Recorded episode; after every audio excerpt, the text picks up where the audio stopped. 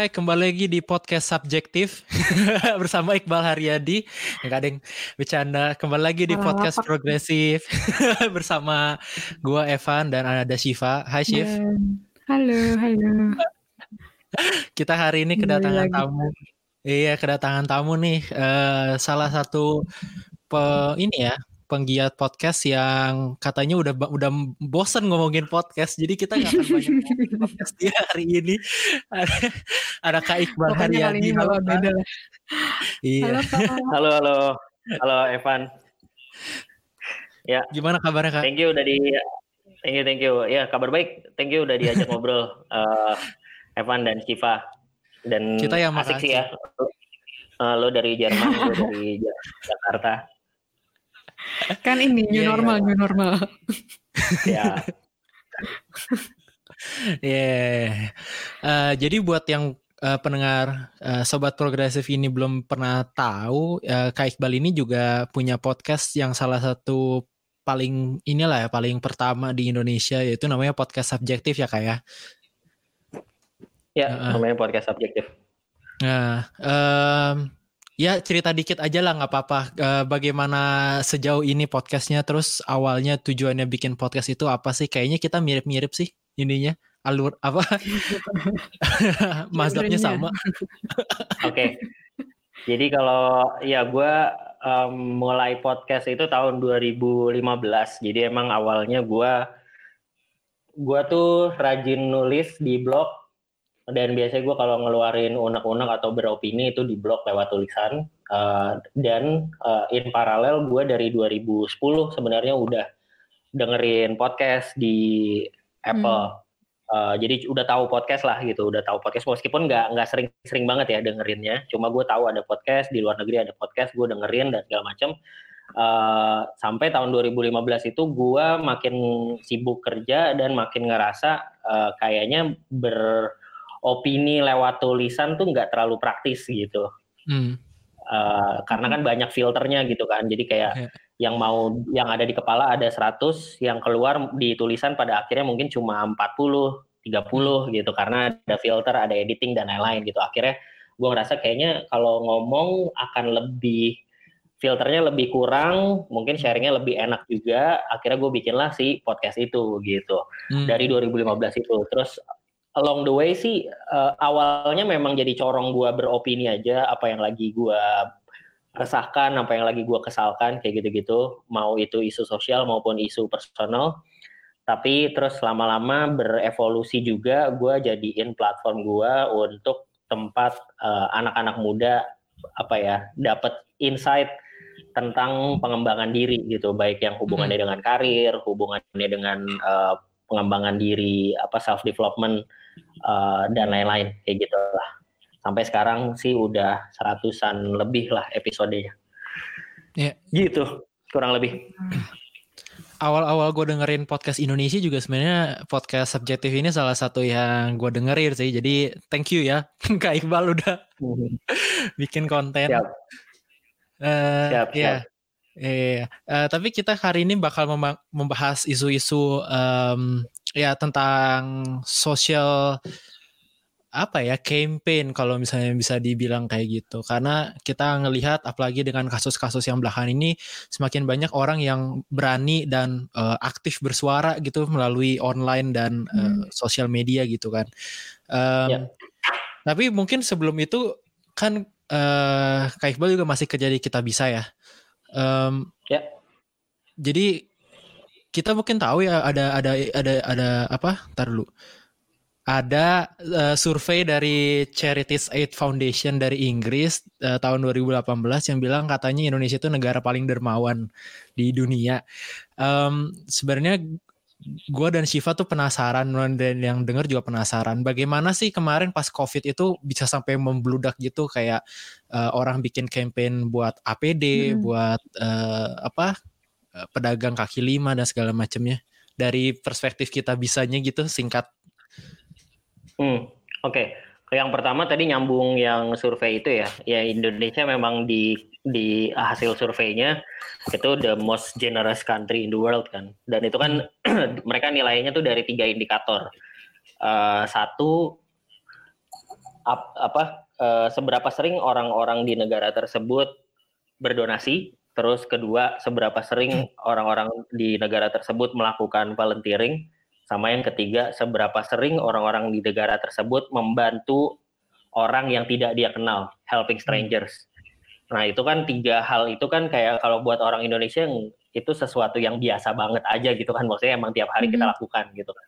Makanya sebenarnya no wonder sih akhirnya kita uh, apa Indonesia jadi uh, negara paling dermawan gitu. Itu yang pertama. Yang kedua ya tren itu kan sebenarnya ketangkep juga. Memang sudah lama ditangkap uh, di capture lah. Di capture oleh uh, data di kita bisa gitu kan. Maksudnya orang-orang yang bikin galang dana uh, maupun orang-orang yang berdonasi itu banyak banget untuk beragam isu gitu. Jadi orang Indonesia pun uh, orang-orangnya punya keresahan ke berbagai macam isu sosial.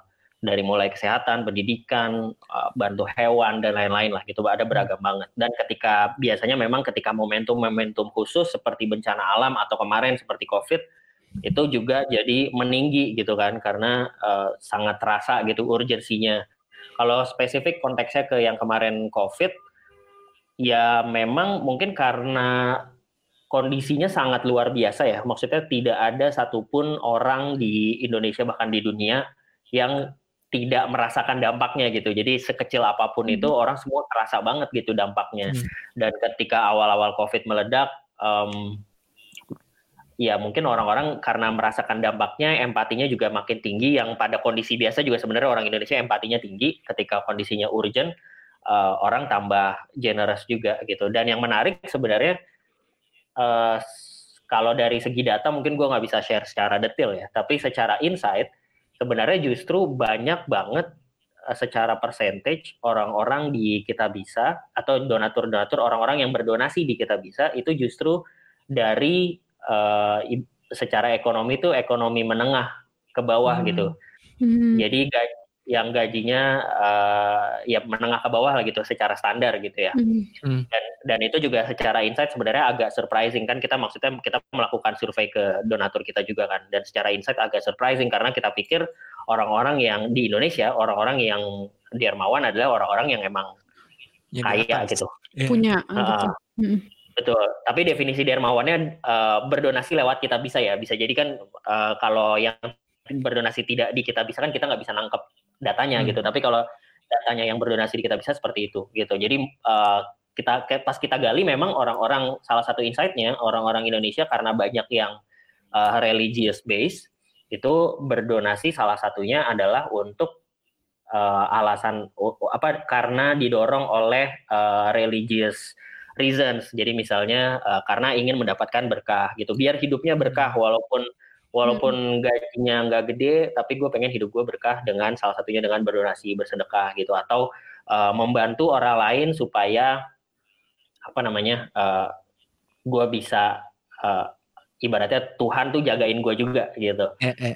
kayak gitulah hal-hal seperti itu nah balik ke COVID tadi ya akhirnya memang ya udah semua orang ikutan mau mau ikut turun tangan dan tidak hanya dari publik kan jadi publik ikutan influencers juga banyak yang pengen turun tangan, terus dari brand juga banyak yang pengen bikin inisiatif gitu. Jadi akhirnya jadi gotong royong besar-besaran sih, yang hmm. secara hmm. secara dampak sih ya alhamdulillah kita bisa bantu banyak orang gitu ya, meskipun kondisi ini kan juga masih berjalan terus dan mungkin uh, bisa jadi kita juga nggak bisa ngecover semua, tapi yeah. Ya. uh, jumlah campaign dan jumlah donasi yang kemarin selama kejadian COVID itu ya menunjukkan bahwa ya orang Indonesia sih selama selama masih bisa membantu dan justru semak di waktu-waktu urgent justru biasanya akan lebih kenceng gitu ketika untuk uh, hmm. berbuat baik atau berbuat charity ya. gitu sih. Oke. Okay. Gimana Chef? Lu ada mau nambahin nggak? Enggak sih, uh, ya maksud aku maksud gue kayak, uh, kemarin gue lihat sendiri banyak gitu kan, maksud saya bukan cuman public figure atau cuman artis-artis yang buka donasi, cuman dari perorangan pun banyak gitu yang kayak buka donasi lewat kita bisa gitu kan. Uh, menurut Kak Iqbal sendiri gimana, uh, podcast sebagai sosial media tuh udah udah udah kayak memadai belum sih untuk, uh, mengangkat isu-isu sosial seperti ini? Atau malah, uh, cuman sekedar untuk cari uang gitu? Hmm. Um, gua rasa gua rasa sebenarnya podcast sebagai medium sangat fasilitatif ya. Maksudnya karena hmm. kan podcast apalagi sekarang itu sangat demokratis ya, sangat demokratis dan egaliter. Maksudnya kayak yeah, yeah. sekarang semua semua orang tuh bisa bikin podcast gitu. Kasarnya se kasarnya lu lu lu bego juga sebenarnya bisa bikin podcast. Gitu. podcast. Cuman modal mikrofon. Exactly. Lu uh, hmm. naruh sesuatu di Anchor tiba-tiba lu ada di Spotify gitu. Hmm. Ya kan sekarang sebenarnya trennya seperti itu. Jadi maksudnya sebagai medium sebenarnya podcast sangat sangat inilah sangat egaliter, sangat demokratis gitu. Jadi kalau konteksnya ke memfasilitasi apa obrolan-obrolan tentang isu sosial sangat fasilit sangat bisa memfasilitasi gitu. Cuma pertanyaannya kan apakah atau gimana caranya supaya uh, podcast ini untuk isu-isu sosial tuh bisa jadi medium yang powerful gitu kan. Gimana caranya hmm. bisa meledakkan isu-isu sosial lewat podcast. Uh, gua rasa sih balik lagi ke podcastnya ya. Maksudnya gua rasa patokannya bukan isunya karena sebenarnya kalau kalau dipikir-pikir isu apa pun sebenarnya sangat bisa meledak gitu, sangat bisa punya punya pasar sendiri, punya pendengar sendiri gitu. Kalau sosial politik kan di Indonesia udah cukup uh, gue rasa udah cukup banyak juga ya yang yang ngomongin sosial politik. Kalau yang paling terkenal kan mungkin asumsi bersuara, hmm. terus gue rasa ada beberapa podcast politik lain gitu. Uh, beberapa media-media sosial, eh maksudnya media-media yang mengangkat isu sosial seperti Magdalen ngomongin feminisme, hmm. kayak kalau gue nggak salah mereka punya podcast juga gitu. Jadi kayak uh, sebenarnya udah mulai banyak. Cuma pertanyaannya kan gimana mempopulerkan itu kan. Nah, mempopulerkan itunya sih yang menurut gua jadi PR ya buat aktivis-aktivis hmm. sosial gitu atau buat orang-orang yang punya uh, interest di isu sosial karena secara umum buat orang awam isu sosial adalah isu yang elitis ya, gitu. Oh, oh, oke. Okay. Itu sebenarnya pertanyaan gue sih. Iya, pertanyaan hmm. gue gitu. Uh, karena bukan karena gue punya podcast juga tapi maksud gue terlebih dari itu yang gue lihat gitu ya kalau misalnya uh, di sini isu-isu sosial seperti perubahan iklim atau kayak uh, kesetaraan gender kayak gitu di hmm. Jerman atau di negara mungkin negara maju pada umumnya itu adalah isu yang dibahas oleh orang-orang masyarakat setiap hari gitu bukan suatu warung kopi kan isu warung kopinya itu hmm. standarnya di situ gitu. Um, ya, ya. Nah kalau di Indonesia itu gimana sih? Apakah memang uh, para aktivis ini yang seharusnya bahasanya lebih membumi atau rakyatnya yang hmm. harus lebih pintar lagi atau atau gimana tuh? uh, menarik. Sebenarnya dua-duanya sih. Um, ya, tadi benar sih. Maksud gue sebenarnya kata kuncinya uh, pertanyaannya kan apa sih yang diomongin sama orang uh, Indonesia di warung kopi gitu. Atau kalau kita hmm. mau lihat apa isu sosial standar standarnya isu sosial di sebuah negara ya lihat aja obrolan di warung kopinya apa gitu kan. Kalau tadi bilang kan di Jerman uh, obrolan warung kopinya udah climate change dan lain-lain gitu. Kalau hmm. di Indonesia ya kayaknya nggak nyampe situ ya. Nggak um, tahu ya kalau Indonesia mungkin masih politik masih gue mikirnya politik dalam harga harga minyak gitu nggak sih? Kayak aduh naik cabai naik gitu Iya, iya, ya masih masih yang berhubungan dengan uh, keseharian ataupun kalaupun misalnya yang tidak berhubungan dengan keseharian uh, ya masih di batas-batas kayak politik gitu. Maksudnya kayak hmm. misalnya presi, uh, pilpres lagi rame ya yeah, orang yeah. ngomongin pilpres kayak gitu-gitu sih. Tapi hmm. di luar hmm. itu orang juga udah ketinggian kali ya buat orang banyak ya, buat orang Indonesia secara umum. Karena gua, menurut gua ngaruh juga ke uh, kesejahteraan negara tersebut gitu. Karena kan kalau gue rasa se sebagai sebuah entitas negara ya ya Jerman apalah misalnya US itu kan udah ratusan tahun gitu US merdeka udah berapa ratus tahun uh, Jerman udah dari zaman kapan uh, berdiri sebagai sebuah budaya gitu kan yeah. uh, Indonesia sebagai sebuah negara itu ya masih sangat muda gitu secara secara umur ya dibandingkan dengan negara-negara tersebut gitu. Kalau dari segi budaya ya kita udah dari lama, tapi kan uh, sebelum-sebelumnya ya ada Hmm. Ada kerajaan-kerajaan dan hidup sendiri-sendiri dengan budayanya masing-masing. Tapi kita hmm. hidup sebagai sebuah negara dan kemudian terbuka dengan apa ya terbuka dengan globalisasi adanya internet adanya informasi ini itu apa segala macam ya uh, terutama literasi mungkin literasi ya baru-baru ini gitu dan dan dan literasi mungkin poin penting juga ya tadi mungkin pertanyaan lo apakah rakyat Indonesia yang harus dipinterin uh, ya benar karena karena gue rasa ada lom ada ada budaya yang kita lompatin sih hmm. sebagai sebuah negara ya hmm. Uh, kalau negara lain tuh menurut gue secara budaya, cuk, uh, secara evolusi budaya cukup cukup bertahap ya? gitu. Jadi uh, jadi kan budaya dulu itu secara komunikasi orang kita misalnya kayak back hundred uh, thousand years ago orang bahasa komunikasi kan pakai visual kan gambar-gambar di gua. Hmm. Terus kemudian setelah itu jadi um, apa ya bahasa bahasa verbal, bahasa tutur. Terus dari bahasa hmm. tutur masuk ke bahasa tulisan. Bikin tulisan. prasasti, uh, tulisan-tulisan kayak gitu apa di kertas-kertas kayak gitu kan. Itu kan uh, tulisan itu budaya tulisan dan budaya baca gitu. Yeah. Nah, habis itu uh, budaya uh, radio, televisi baru masuk ke internet. Nah, hmm. um, budaya dan budayanya tuh terbentuk secara organik dan pelan-pelan. Kalau di negara maju baru tiba-tiba ada internet. Jadi ketika masuk ke ke internet mungkin tetap ada orang-orang uh, bego gitu di internet. Tapi secara umum orang jadi lebih santai, maksudnya jadi lebih mature karena mereka udah terbiasa dengan hmm. uh, budaya literatur gitu, budaya baca hmm. dan lain-lain. Transisinya lebih mulus gitu transisi mulus bener. Kalau Indonesia orang nggak, kita belum sempat tuh ngerasain budi apa uh, culture budaya membaca literatur yang baik, baca tulis dan lain-lain nggak sempat uh, itu tertanam secara secara dalam atau menjadi habit yang organik tiba-tiba datang internet gitu orang langsung hmm. tiba-tiba jumping ke internet gitu makanya di hmm. internet wah kacau sekali netizen gitu. Kalau gue mengamatinya gitu ya. Hmm. Makanya makanya balik lagi ke tadi kalau masalah isu sosial uh, ya karena budaya literaturnya juga nggak terlalu kuat, akhirnya uh, budaya sosial uh, isu sosial tuh jadi sesuatu yang elitis banget gitu. Itu hmm. cuma diomongin sama orang-orang pinter.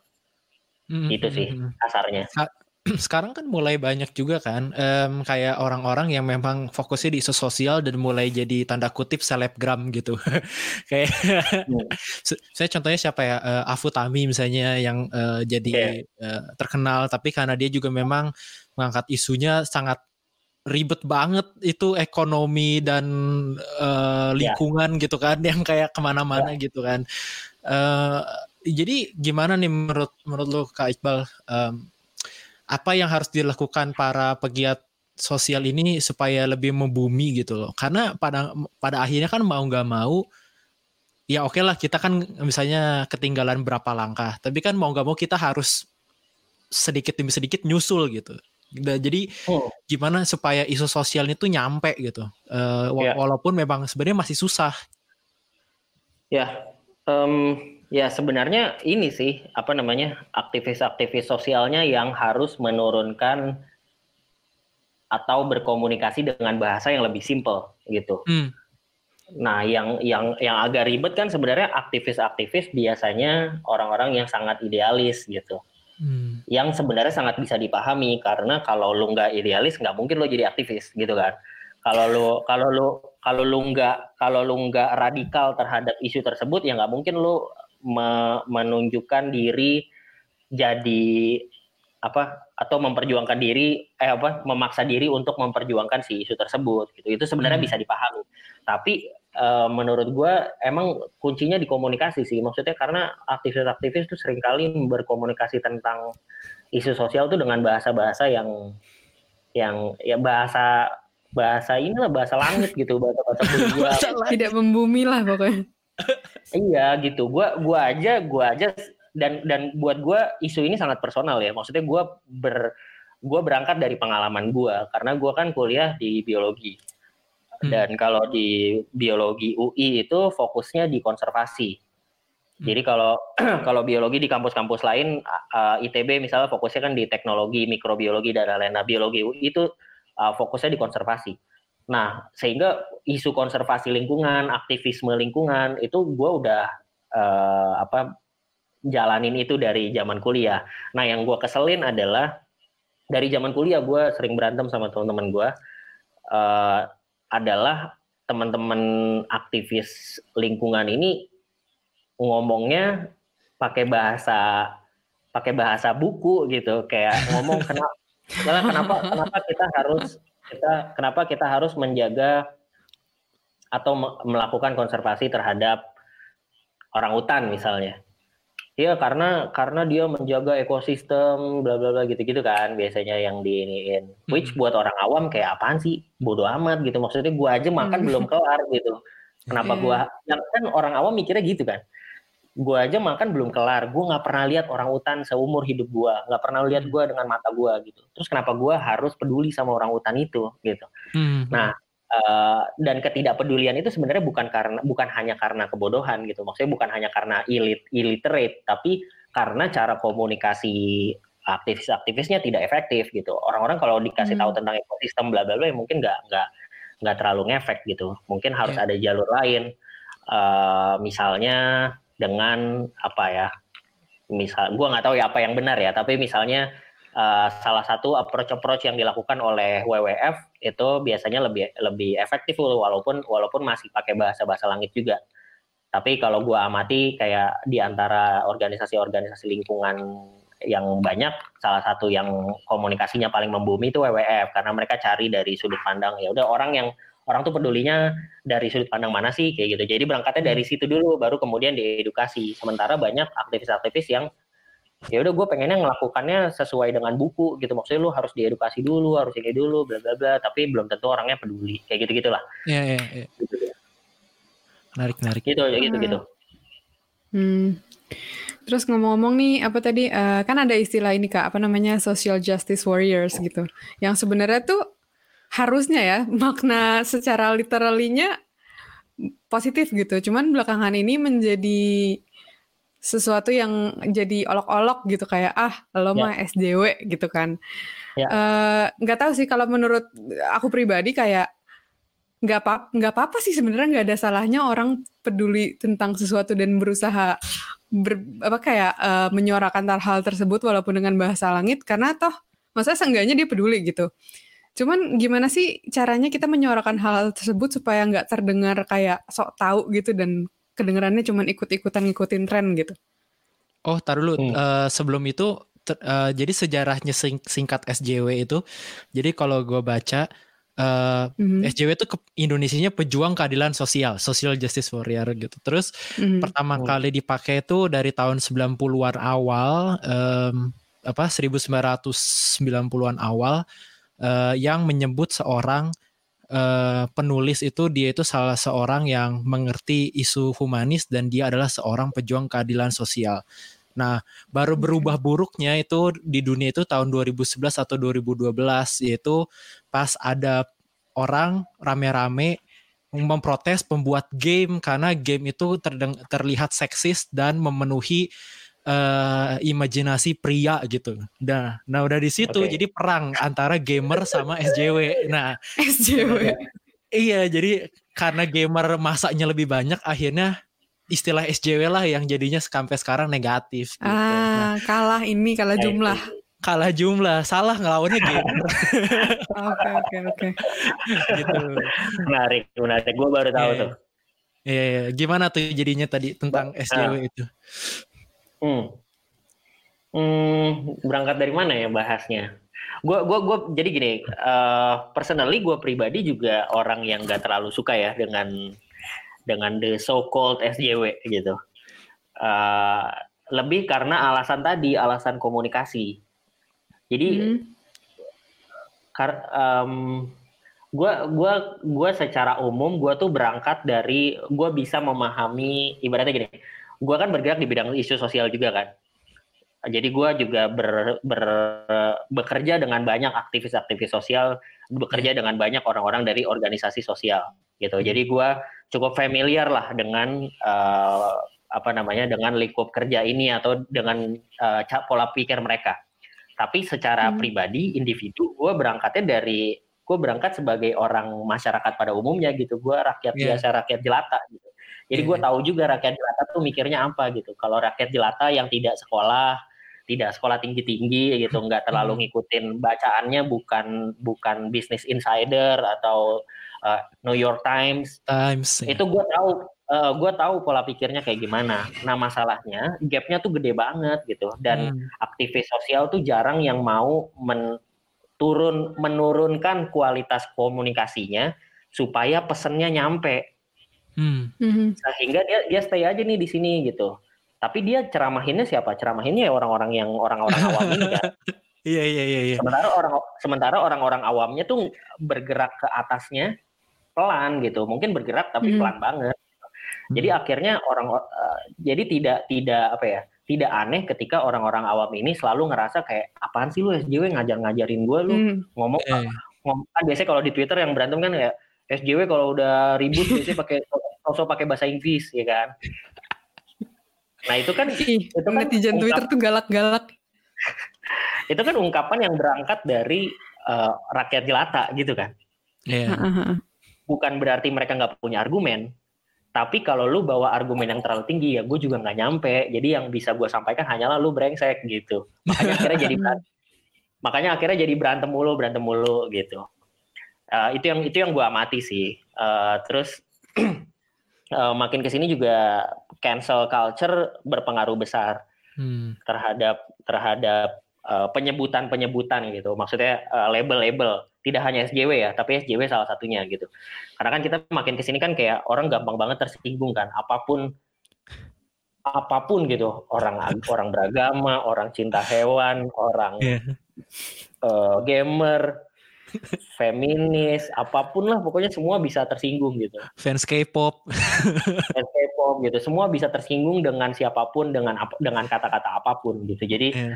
itu memperparah labeling-labeling salah satunya labeling si SJW ini. Tapi gue tapi gue pribadi kalau tadi balik ke apa berang background gue sebagai orang yang terbiasa berkomunikasi dengan teman-teman di isu sosial dan gue sebagai rakyat jelata, gue sih lebih lebih sering eh, sebeli- lebih sering membawa kacamata rakyat jelata gue gitu kan karena ya karena memang yang bisa ber- yang bisa menjembatani ini harusnya eh, aktivis yang ke bawah bukan rakyat yang ke atas gitu. Hmm. Ya kan? Karena kalau kalau rakyat yang di rakyat ke atas kan satu-satunya jalan adalah edukasi. Tapi edukasi kan butuh waktu yang lama gitu kan dan butuh effort yang besar juga. Nah effort yang besar itu harusnya dijembatani juga atau disupport juga oleh aktivis yang mau turun ke bawah. Nah masalahnya sekarang aktivisnya mau turun ke bawah apa enggak gitu. Gitu sih. Eh, tapi kalau misalnya aktivis turun ke bawah gitu, misalnya eh berarti setiap wilayah itu beda-beda dong ya. Jadi eh, karena turun ke bawah, maksudnya kan Indonesia kan banyak banget ininya. Eh, latar belakangnya beda-beda, sukunya beda-beda, eh, wilayahnya beda-beda gitu. Berarti di setiap daerah tuh perlu ada orang-orang yang eh, membahas atau mengajari orang-orang rakyat-rakyat ini isu-isu yang dekat dengan mereka gitu. Jadi isunya sebenarnya nggak bisa disentralisasi satu Indonesia gitu dong. Em, ya kalau tapi gue clarify dulu ya yang gue maksud turun ke bawah tuh eh, cara komunikasinya jadi kayak Hmm. Oh oke. aktif- aktivis jangan pakai bahasa yang tinggi gitu kasarnya. Lu Hmm. harus pakai bahasa yang lebih dimengerti oleh rakyat-rakyat gitu. Uh, Lu harus nurunin ego lu untuk tidak menyebutkan kata-kata yang ada di buku dan berbicara dengan bahasanya rakyat gitu. Hmm. Hmm, Tapi hmm, kembali ke pertanyaan balik ke pertanyaan lo tadi eh, itu juga benar karena memang edukasi di masyarakat yang di grassroots itu ya harus lewat jalur grassroots juga gitu. Kita Hmm. kadang mikir kayak edukasi lewat sosmed, lewat Twitter, lewat Instagram dan lain-lain. Tapi harusnya lihat data juga gitu berapa persen sih orang yang di Indonesia yang yang main Instagram, berapa persen yang Hmm. main Twitter apalagi gitu. Kadang-kadang orang kayak gon- gontok gen- apa? Gontok-gontokan edukasi. Uh, di Twitter padahal sebenarnya yang teredukasi itu nggak banyak. Sama halnya kayak kayak kita kayak ini kayak kalau lagi zaman pilpres orang berantem di Twitter tuh sebenarnya agak-agak agak-agak nggak ada fungsinya. Bukan nggak ada fungsinya agak damage-nya sebenarnya nggak gede gitu kalau kita ngomongin game dam- damage lu campaign gede-gedean di Twitter sebenarnya nggak gede. Karena pemilih pem, secara piramida pemilih lebih banyak yang kagak main Twitter jadi harusnya lu turun ke lapangan lu harusnya ngomong di uh, puskesmas kayak gitu gitulah hmm. itu sih hmm. jadi tetap aktivis harus ada yang turun ke lapangan dan uh, hmm. benar di, di lokalisasi maksudnya di localize uh, ininya isunya apa namanya isunya benar karena kan iya. misalnya contoh ya, gue gua kasih contoh lagi karena misalnya isu lingkungan, kita ngomongin isu lingkungan, oke apa message utamanya? Message utamanya kan sebenarnya konservasi, menjaga uh, hewan dan uh, menjaga hewan-hewan tetap di habitatnya, menjaga hmm. tumbuhan, pohon-pohon supaya tidak ditebangin. Kan sebenarnya sesimpel itu message-nya kan. Yeah. Nah, um, untuk diturunkan atau diedukasi ke masyarakat, benar harus di localize karena kalau misalnya kita ngomongin di uh, Sulawesi. Nah, di Sulawesi mungkin uh, kita akan lebih mengangkat uh, konservasi untuk misalnya ini oversimplifikasi ya, tapi misalnya di Sulawesi kita akan ngomongin uh, konservasi untuk uh, anoa misalnya gitu. Tapi hmm. kalau kita lagi ngomong di uh, Sumatera ya kita ngomong gajah gitu. Gajah. Hmm. Betul, kayak gitu-gitulah.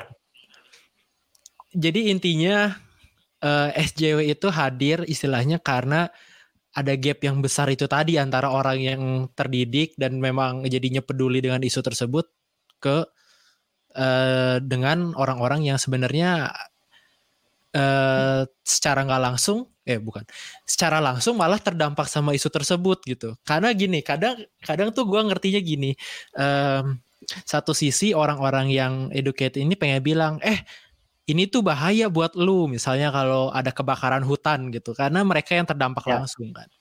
Tapi malah jadinya backfire ke mereka ya menyuarakan isu tentang kebakaran hmm. hutan itu gitu. Jadi uh, ya. gimana itu menurut lu gimana itu kayak menarik banget gitu. Ya apa uh, niatnya bagus, niatnya baik cuma karena nggak tahu mungkin posisinya yang di kota gitu dianggapnya cuma ikutan-ikutan doang jadinya hmm. malah nggak nyampe sama sekali gitu. Oke. Okay. Hmm, ya mungkin gue gue juga ini opini opini pribadi aja ya karena mungkin teman-teman yang emang bergerak di lapangan teman-teman aktivis yang bergerak di lapangan pasti punya pengalaman yang lebih yang lebih inilah lebih valid gitu ya. Cuma benar uh, kejadian seperti itu banyak terjadi. Jadi pengen membantu uh, sekelompok orang, tapi ketika dengan cara dengan cara komunikasi yang kurang tepat, akhirnya orang-orang ini justru ngerasa kayak lo pengen ngambil sesuatu dari gua ya gitu, atau lo kayaknya punya maksud lain dan seterusnya dan seterusnya.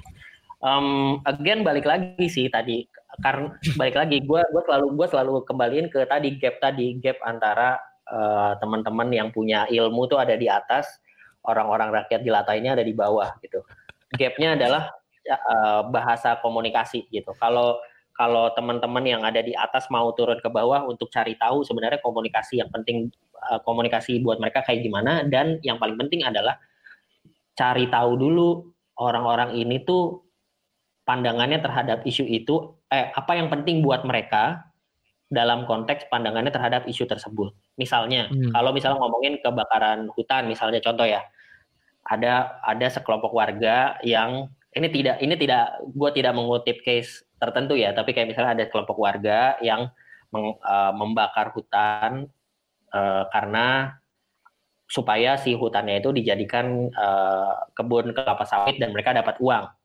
Yeah. Nah, kalau misalnya aktivis tiba-tiba nunjuk tangan dan bilang kayak ya lu tuh nggak jaga konservasi bla bla bla kayak gitu-gitu otomatis mereka akan marah. Kenapa? Karena yang penting mereka buat yang penting buat mereka adalah ekonomi bukan masalah konservasi. Jadi bisa jadi solusi buat mereka adalah eh lu uh, kita bikin ini mau bikin pertanian hidroponik misalnya. Kita gua gua bikinin lo kebun hidroponik buat satu kampung lo sehingga kampung lo tetap bisa punya penghasilan dengan hmm. uh, punya hidroponik ini tanpa harus punya lahan. Hmm. Dengan dengan cara itu kita tetap bisa jaga hutannya biarin aja di situ. Toh di toh hutan itu bisa jadi tempat main buat anak-anak lu juga gitu. Hmm. Nah, itu kan cara approach-nya agak beda kan. Bukan agak beda bahkan beda banget gitu. Beda cara approach-nya ya. adalah kita hmm. cari tahu dulu yang penting buat mereka apa, kita berangkatnya dari sana gitu. Karena yang, yang sering kejadian kayak gitu sih. Orang-orang orang-orang yang di atas ini orang-orang yang di atas ini tahu teori ya betul. Tapi mereka nggak tahu sebenarnya orang yang di bawah tuh melakukan hal itu tuh karena apa.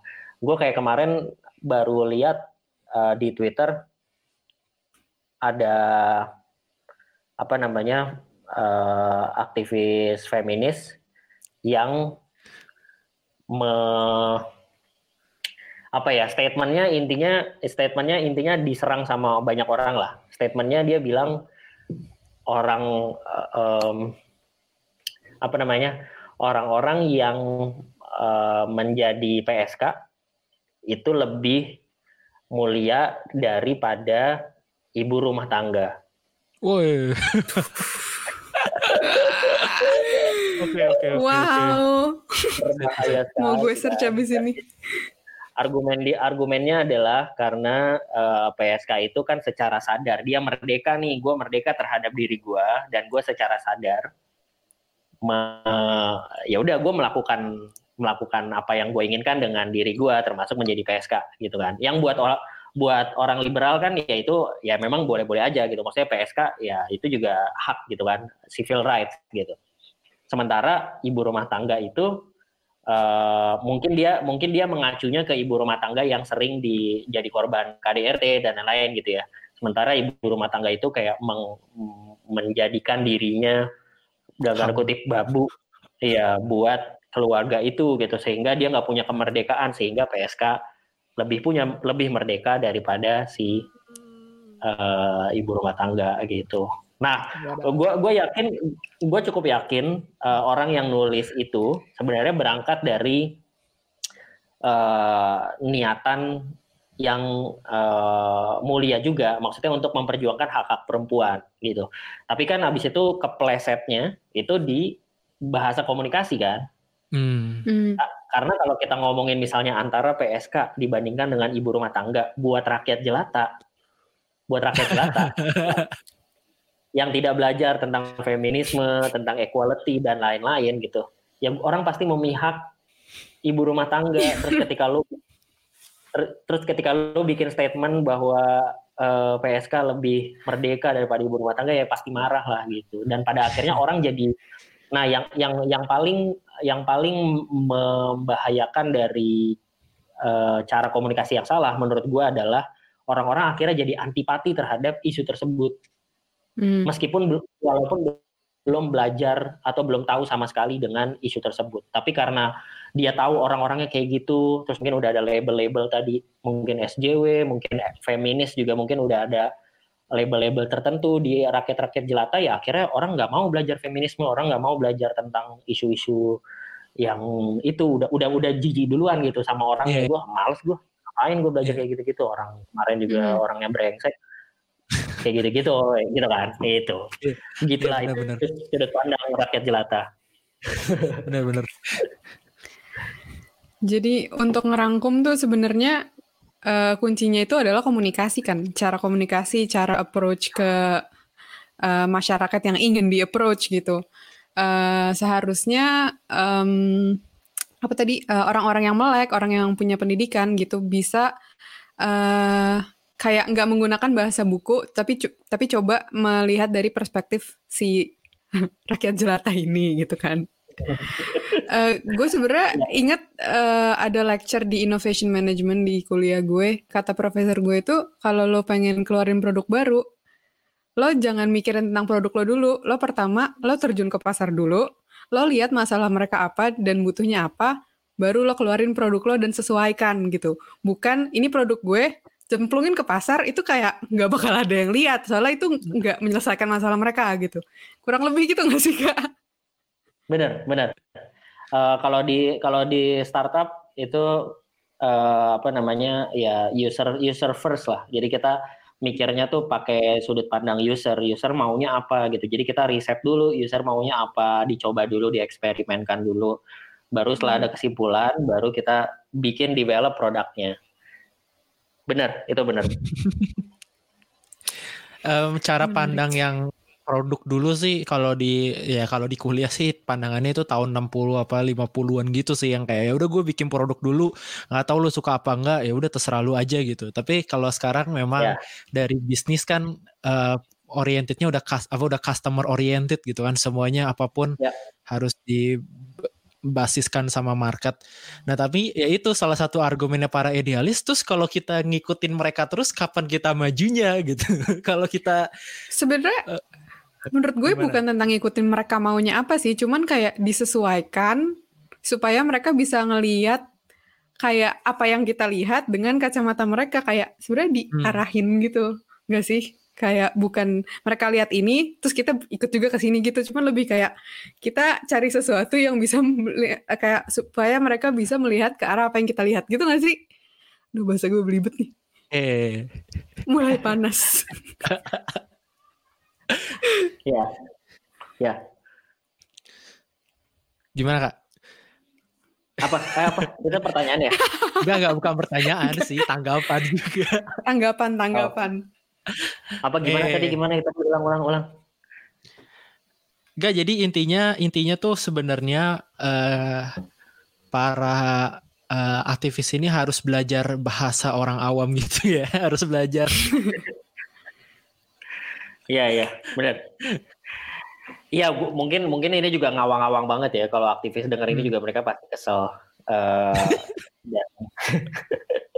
ya ini kan renting aja sebenarnya. Uh, gua pun gua pun sebenarnya juga aktivis gitu, tapi gue juga tidak tidak uh, maksudnya apa yang gue kerjakan kan juga itu sebenarnya di bidang sosial juga dan gue mau gue kerja pekerjaan gue adalah membantu memfasilitasi teman-teman aktivis ini uh, dalam skala apa pun baik mereka di skala NGO maupun mereka aktivis ya sekedar individu yang mau punya inisiatif sosial uh, sendiri gitu ya kerjaan gue adalah memfasilitasi mereka kan jadi gue berkomunikasi sama mereka nah um, memang PR PR terbesarnya komunikasi itu sih karena memang it it takes um, apa ya it takes a courage untuk mau menurunkan ego lu sebagai orang yang ngerti isunya untuk menurunkan bahasa lu. Hmm. Bayang nggak? Jadi kayak gue gue nih gue nih gue nih udah belajar tentang uh, equality di di Stanford atau di mana hmm. di Munchen gitu kan. Uh, eh, gue belajar ini di kampus di luar negeri gue ketemu sama tokoh-tokoh equality uh, tingkat tinggi, maksudnya internasional, bla bla bla kayak gitu gitulah.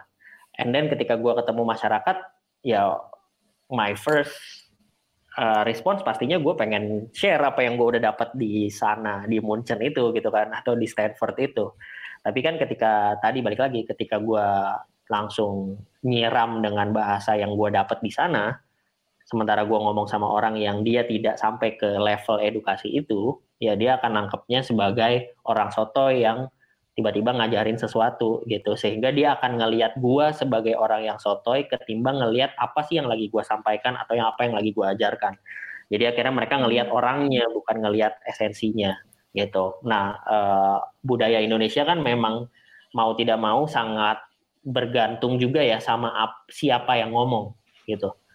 Ketika ketik uh, banyak orang Indonesia yang masih sangat uh, person minded gitu atau influencers minded orang siapa nih orang yang ngomong kalau dia ngomong apa pun yang diomongin gue percaya gitu hmm. nah itu yang itu yang mungkin uh, approach itu yang mungkin kadang orang sering lupa kadang-kadang mungkin kita memang uh, bahasanya bisa kita ngomong kayak gitu tapi bisa jadi approachnya adalah kita temenin dulu nih kita jadi teman dulu sama orang ini udah deket dia udah percaya sama kita baru kita kasih tahu dia mau nurut misalnya gitu. Hmm. Nah itu salah satu fenomena yang unik sih. Gimana sih menurut lu tentang uh, fenomena banyaknya influencer-influencer di Indonesia yang tidak paham tentang seberapa besar pengaruh perkataan dia terhadap orang-orang banyak gitu. Karena berapa kali apalagi di masa corona kemarin ada banyak orang-orang yang sebenarnya di posisi yang penting dan banyak orang yang lihat gitu malah memberikan statement entah salah hmm. atau enggak entah misleading, misleading. atau berbau konspirasi gitu. Oke. Okay. Hmm, secara umum ya, ini mungkin agak kontradiktif dengan yang gue bilang tadi. Tapi menurut gue, influencer tidak punya kewajiban untuk mengedukasi masyarakat. Hmm. Bukan kewajiban influencer untuk mengedukasi masyarakat. Jadi menurut gue ketika dituntut, eh lu kan figur publik, jaga dong omongan lu atau ya figur lu kan figur publik, lu harus selalu mengedukasi dan, dan segala macam. Menurut gue nggak fair karena ya bukan kewajibannya gitu siapa yang wajib mengedukasi ya negara gitu kan masalahnya negara masalahnya negara tidak bekerja dengan maksimal yeah. Iya. uh, terus orang-orang lebih dengerin influencer sehingga uh, inf ketika influencer di di apa ya dibebankan sebagai orang yang harus mengedukasi gue sih sebenarnya tidak 100% setuju tetapi hmm. bahwa influencer terutama yang memang dia sebenarnya ngerti nih apa yang lagi diomongin tapi dia kasih ke orang sesuatu yang berbeda atau misleading nah itu orang-orang yang uh, jahat sebenarnya karena hmm. sebenarnya kalau banyak sebenarnya banyak juga kan case-case yang menurut gue ya menurut gue ya memang pure uh, kebodohan aja tapi orangnya sebenarnya nggak niat jahat dan dia yeah. tidak punya kewajiban juga untuk mengedukasi masyarakat sebenarnya. Kayak misalnya yang kemarin uh, siapa tuh? Yang cewek itulah. Ya, yeah, cewek ya Indira si... apa kalau nggak salah namanya atau siapa gitu. Ya, itu. Mana sih? Ya, Indira ya kayaknya, Indira. Kalau nggak salah. Hmm. Ya, itu itu menurut gua betul dia salah. Um, betul dia salah, tapi ya ya udah maksudnya itu pure kebodohan aja gitu orang nggak menurut gue berlebihan ketika orang merasa bahwa dia salah karena dia harusnya mengedukasi masyarakat siapa dia gitu kenapa dia yeah. punya kewajiban mengedukasi masyarakat kenapa hmm. dia punya beban beban mengedukasi masyarakat ya dia nggak punya beban itu sebenarnya tapi ketika dia salah ngomong dengan skala dia itu bodoh iya gue setuju tapi sebenarnya dia tidak punya kewajiban untuk mengedukasi masyarakat yeah. tetapi kalau misalnya ada influencer lain yang tahu dia punya panggung yang gede dan dia sebenarnya ngerti bahasannya uh, bisa mempengaruhi pemikiran orang dan dia tahu apa the real truth yang mana tapi dia arahkan obrolan ke arah sebaliknya sehingga orang-orang berpikir itu konspirasi itu apa dan segala macam nah itu yang brengsek gitu. jadi sebenarnya politisi kita ya itu semuanya ya Ya ya, ya itu hanya opini pribadi gue. ya, gue ya, tidak ya. menyebut nama juga. Uh, uh, kayaknya kita uh, udah udah cukup panjang lah ya kita ngomongin tentang sosial dan uh, bagaimana tentang per SJW-an gitu. Uh, dari Kak Iqbal ada ada eh, per SJW-an. dari Kak Iqbal ada ada penutup nggak uh, mengenai isu apa ya mungkin uh, unek-unek lu tentang orang-orang yang mungkin pengen angkat isu sosial tapi kok uh, komunikasinya buruk atau mungkin mau buat nyemangatin orang-orang yang lagi pengen ngangkat isu sosial cuma nggak secepat viral kayak yang lain gitu. Ya, um, apa ya? Ya mungkin banyak baca aja kayaknya. Hmm? Banyakin baca buku kali ya. Jangan kebanyakan baca ya banyakin baca buku instead of baca sesuatu di internet lebih lebih bukan karena bukan karena source bukan karena level of kebenarannya ya tapi menurut gue orang yang rajin baca buku itu lebih kritis biasanya karena dia terbiasa baca sesuatu yang uh, dijelaskan secara runut berkesinambungan dan panjang sementara kalau segala hal yang sesuatu yang di internet kan lo selalu dalam uh, dalam apa mode ya mode multitasking terus mode pengen cepet pengen ya udah langsung dapat intinya apa aja dan segala macam gitu. Sehingga akhirnya biasanya critical thinkingnya jadi tumpul. Ini mungkin hmm. sih ya satu banyakin baca kedua apalagi ya? Kedua banyakin ngobrol sama rakyat ya. Ibaratnya kalau lu ibaratnya, ibaratnya kalau gimana lu, gitu? Ibaratnya kalau lu ustadz mau ngajarin agama banyakin ngobrol sama orang yang nggak punya agama. Supaya lo tahu hmm. orang yang nggak punya agama tuh pola pikirnya gimana sehingga lo tahu gimana cara nyampein agama lo kalau orang yang beragama kebanyakan nongkrong sama yang udah punya agama ya lo jadi bubble Pikirannya thinking juga lo Iya, pikirannya sama, terus kayak perspektif lu juga akhirnya berpikir semua orang tuh mikirnya kayak gitu gitu. Padahal lu pengen berdakwah ke orang yang gak punya agama. Jadi harusnya pergaulan lu lebih sering sama orang yang gak punya agama gitu ya. Itu analogi yang analogi yang menurut gua perlu dijalankan sama teman-teman yang memperjuangkan isu apa pun lah gitu. Hmm. Baik itu isu sosial, aktivisme maupun sebenarnya kayak uh, dalam hal umum lah kayak kita ngomongin bisnis dan lain-lain gitu sama kan. Uh, orang pebisnis juga kalau mau sukses ya lu harus nongkrong banyak sama customer lu bukan sama pebisnis lain gitu. Betul. Supaya lu tahu customer lu mikirnya apa dan lu provide itu gitu sih. Uh. Itu sih dari gua. Mantap mantap. Wah. Wow. Uh, ini akhirnya uh, uh, kesampaian juga ya. Thank you ya Kak Iqbal untuk waktunya ngobrol-ngobrol sama kita. Sama-sama. uh, dan semoga sukses uh, di kita bisa dan podcast subjektifnya. Kalau misalnya kalau misalnya kalian sobat progresif yang belum pernah dengar, check out podcast subjektif. Salah satu yang kalian perlu wajib dengar juga. Um, Oke, okay. kalau gitu Oh Kak Iqbal uh, Instagramnya belum kalau ada yang belum tahu atau Twitter? Ya at, at Iqbal HP Iqbal H A P E. Iqbal H A P E. Oke, gitu aja kali ya Chef ya hari ini kita. Ya kita tutup dulu sampai sini. Oke, uh, gua gue Evan pamit. Gue Shiva juga pamit. Oke, sampai ketemu di episode selanjutnya. Bye bye. Dadah.